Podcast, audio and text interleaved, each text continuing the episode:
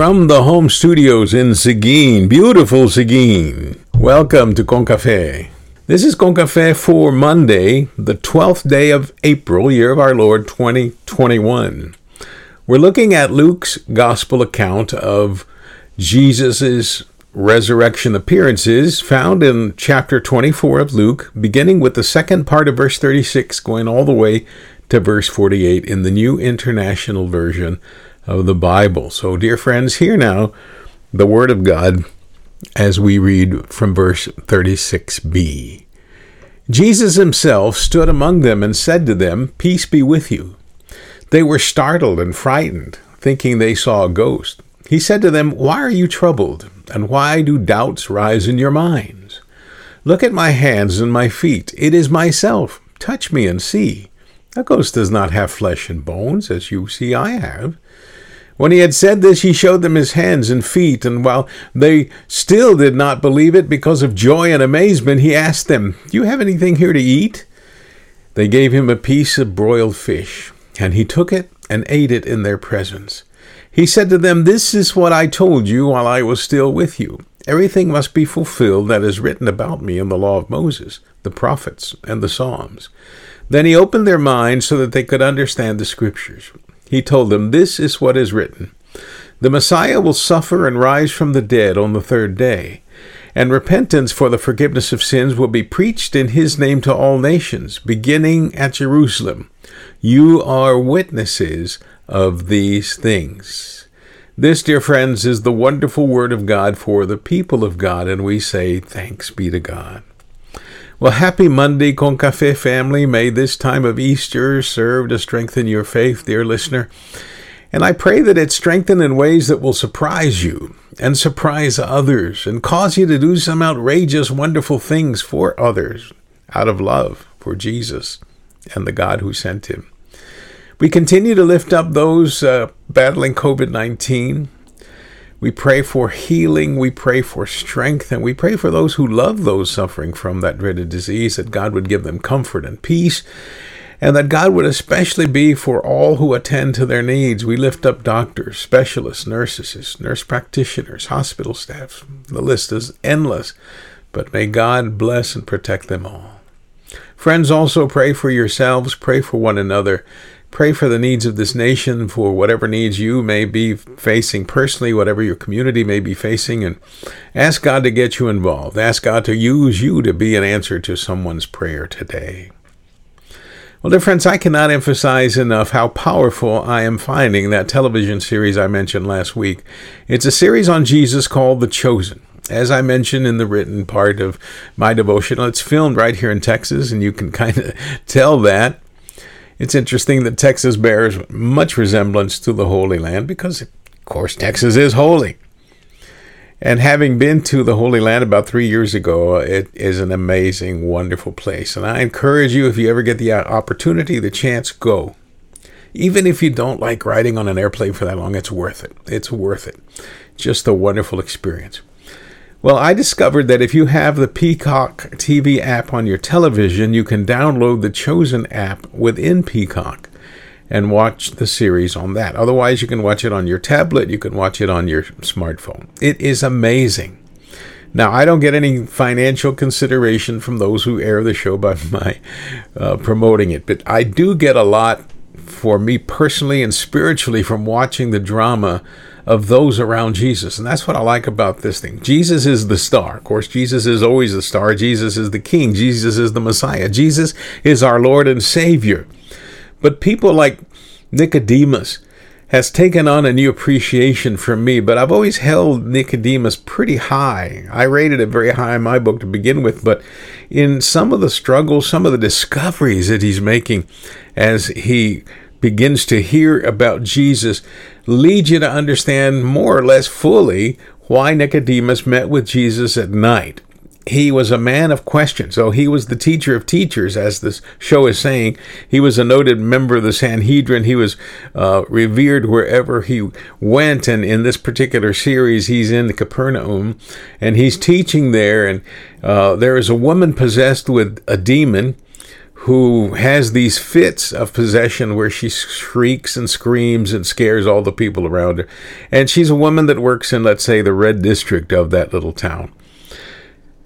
They kind of force him, the Roman authorities, the soldiers, as as it were, want Nicodemus to go and deliver this woman, and and he tries. He gets you know hyssop and uh, all kinds of uh, things that would uh, bless him, incense, and he goes in there and he begins to try to drive the demon away. But as he's talking to this woman called Lilith, uh, a deep voice within her say, "Demons," and not singular one demon. And so uh, you have to watch it. It's incredible. Uh, the things that happen to Lilith, and uh, you will see who she really is, what her real name is, and the important role she had throughout the ministry of our Lord Jesus Christ. Wow. And uh, Nicodemus's wife is also pretty important in this drama, and uh, she uh, plays the part of a of a you know a clergy person pretty well. Deli and I have had some interesting discussions just based on the interaction between Nicodemus and Mrs. Nicodemus.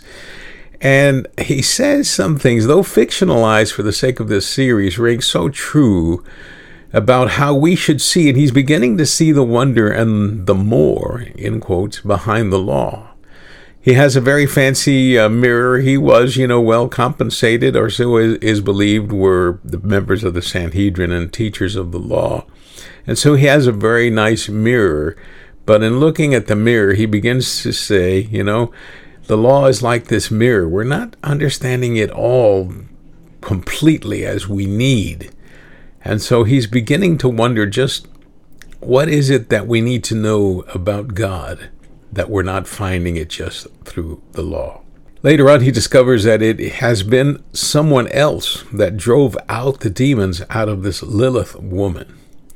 And so he begins to wonder who it is, and he even goes to see John the Baptist. And I'm, I'm giving too much away. I hope I haven't spoiled anything, but I hope I have encouraged you to, to download it and see it and watch it and be blessed by it.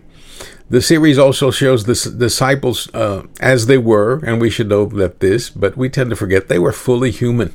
They argued, they fought, they carried on, and they had debt. They had a lot of debt, financial debt.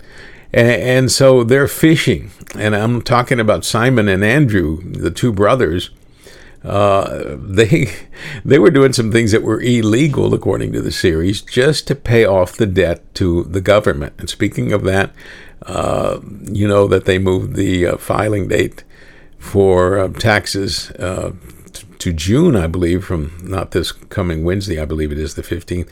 Uh, although if you're filing an extension, you need to do it this coming Wednesday. But anyway, they have a huge debt to Rome. And so that's why they were constantly fishing, even on Sabbath or during the Sabbath. And they get blown away by the way Jesus proves himself to be who he truly is. The, that miraculous catch of fish after an all night fishing excursion. We know the story well in the scriptures where Simon, you know, gets told by Jesus, try one more time, or use the other side of the boat, as one version says. Simon is just like, Lord, we were out there, gosh, you know. But something in him says, well, we'll try it out. And, uh, uh, you know, the series shows fishing for what it really was. It was a profession, it was a business. And the importance of a good catch is stressed because of the impact that it would have on economic and personal reasons. You could imagine uh, a family that is in debt, the kind of discussions that a wife would have with the fisherman, Simon and his wife. And later on, the mother in law comes to live with him because she is sick. And you know that story as well. So, friends, when we get to that part where Jesus said he was hungry and he ate broiled fish, man, you know, that's some significant event uh, in and of itself. Okay. Well, we are in the Easter season, and that part of the season which stresses that after Jesus arose from the dead, he appeared to many, and his message stayed crystal clear. Proclaim the good news to all that there is forgiveness of sins, that God's love beats all things. And the prelude of that message, especially as he would appear to people, he would say, Peace be with you. In other words, don't be afraid. To see a man once dead, especially if you were a witness to his death, would scare many. I know I would be scared to death if I had been at someone's funeral or at their execution and the funeral, and then to have him appear to me. I'm not going to lie, I'd be scared. And the, the idea that people back then, like now, believe that there might be ghosts is shown when the disciples think that Jesus himself is a ghost. But unlike ghosts, Jesus knows their hearts and minds and asks them why they were troubled. They had been in the presence and the power of the living God. That's Jesus. And to have seen him rise from the dead should have made them stronger people, but human thoughts and human fears got the best of them. They always do. They get me sometimes. But Jesus also asked them to see and touch his body and bones. Yet they still could not believe what they were seeing. This is too good to be true, is what they were acting out. Then, to further prove that he is not just a spirit being only, he asked for something to eat. Ghosts don't go around asking for food. I want to know who makes the clothing decision for ghosts. Is it the outfit you're buried in or the one you died in? And uh, I don't know. Thank God I've not seen a ghost. I've had some unexplainable encounters with voices and that kind of thing uh, in places that were said to have been haunted. But we'll get into that in a further Con Café. But here, Jesus is hungry and he asks for something to eat. And chances are Jesus knew exactly what they had to eat fish. If you're a fisherman, you eat fish usually, uh, or as often as you catch it. So, grilled tilapia. We can make it grilled catfish for my true southern brothers and sisters, but sorry, fried catfish was not on the menu yet. Jesus sits at their table and eats the fish, and when he finished, he continues with his attempts to explain himself and his ministry to them. He said, Everything must be fulfilled that is written about me in the law of Moses, the prophets, and the Psalms.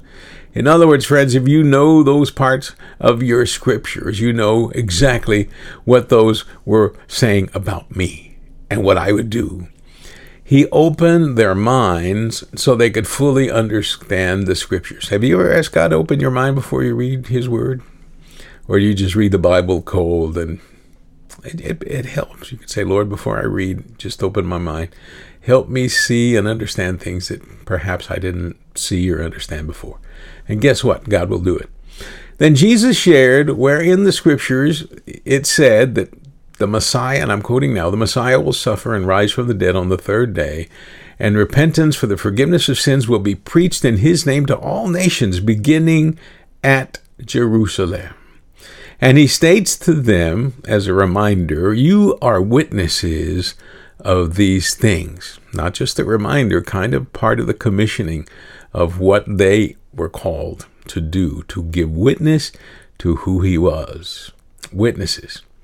Friends, they had seen and felt, heard things that could not be fully explained. They were at the miracles that they would never fully understand. Raising people from the dead, curing the lame, the blind. And in the series, the first miracle is shown in a way that truly blessed me. Jesus and his disciples go to this wedding along with Jesus' mother Mary. Uh, and this series shows the behind the scene pressures. You know how how pressurized are uh, weddings. You know, you you uh, when you go just as a guest, oh, how beautiful, how lovely, what a nice reception, what nice you know decorations and great little. Mints and peanuts and uh, cake, uh, or if it's a full blown meal, what a wonderful meal. And thank God I didn't have to do anything in preparing or paying for it, right? But this one shows, you know, there's some pressure on the groom's parents and getting all the final details work out and hiring the right wine stewards because wine was very much a, a part of that celebration. And, and in this case, the the right wine stewards or the ones who were hired uh, were shown to be a young couple just starting to build their wine business and they were told that well about 40 guests will show up. But soon they realized that the truer number was double that And of course, they had to show the in laws to be kind of arrogant people who are not yet convinced their daughter has married the right guy. Then the wine runs out. You can feel the pressure on the host family, who in turn pressure the wine stewards, and the waiters were running here and there. And then add the arrogant in laws who are also wanting more wine. Then you see the flustered Jesus when his mom comes and tells him he must do something. And that miracle happened in a way that no one knew how. Jesus asked them to clear the room, even his disciples. They all left. And then you see, if you watch the show, how the miracle occurred. The only thing the disciples and the wedding guests and the parents and the in laws and the waiters and the wine steward understood was the end result. A wine unlike any wine they had ever tasted. And friends, this is much in the same way God has taken your life and my life and done with us things that have blessed and astounded others when they did not expect much from us to begin with. And whatever that has been in your life, you are a witness. You have seen, you have heard, you have experienced what God only can explain, but you can say, Look to God and trust what God can do. And you know what? In so doing, you will bring a blessing to many. Let's pray.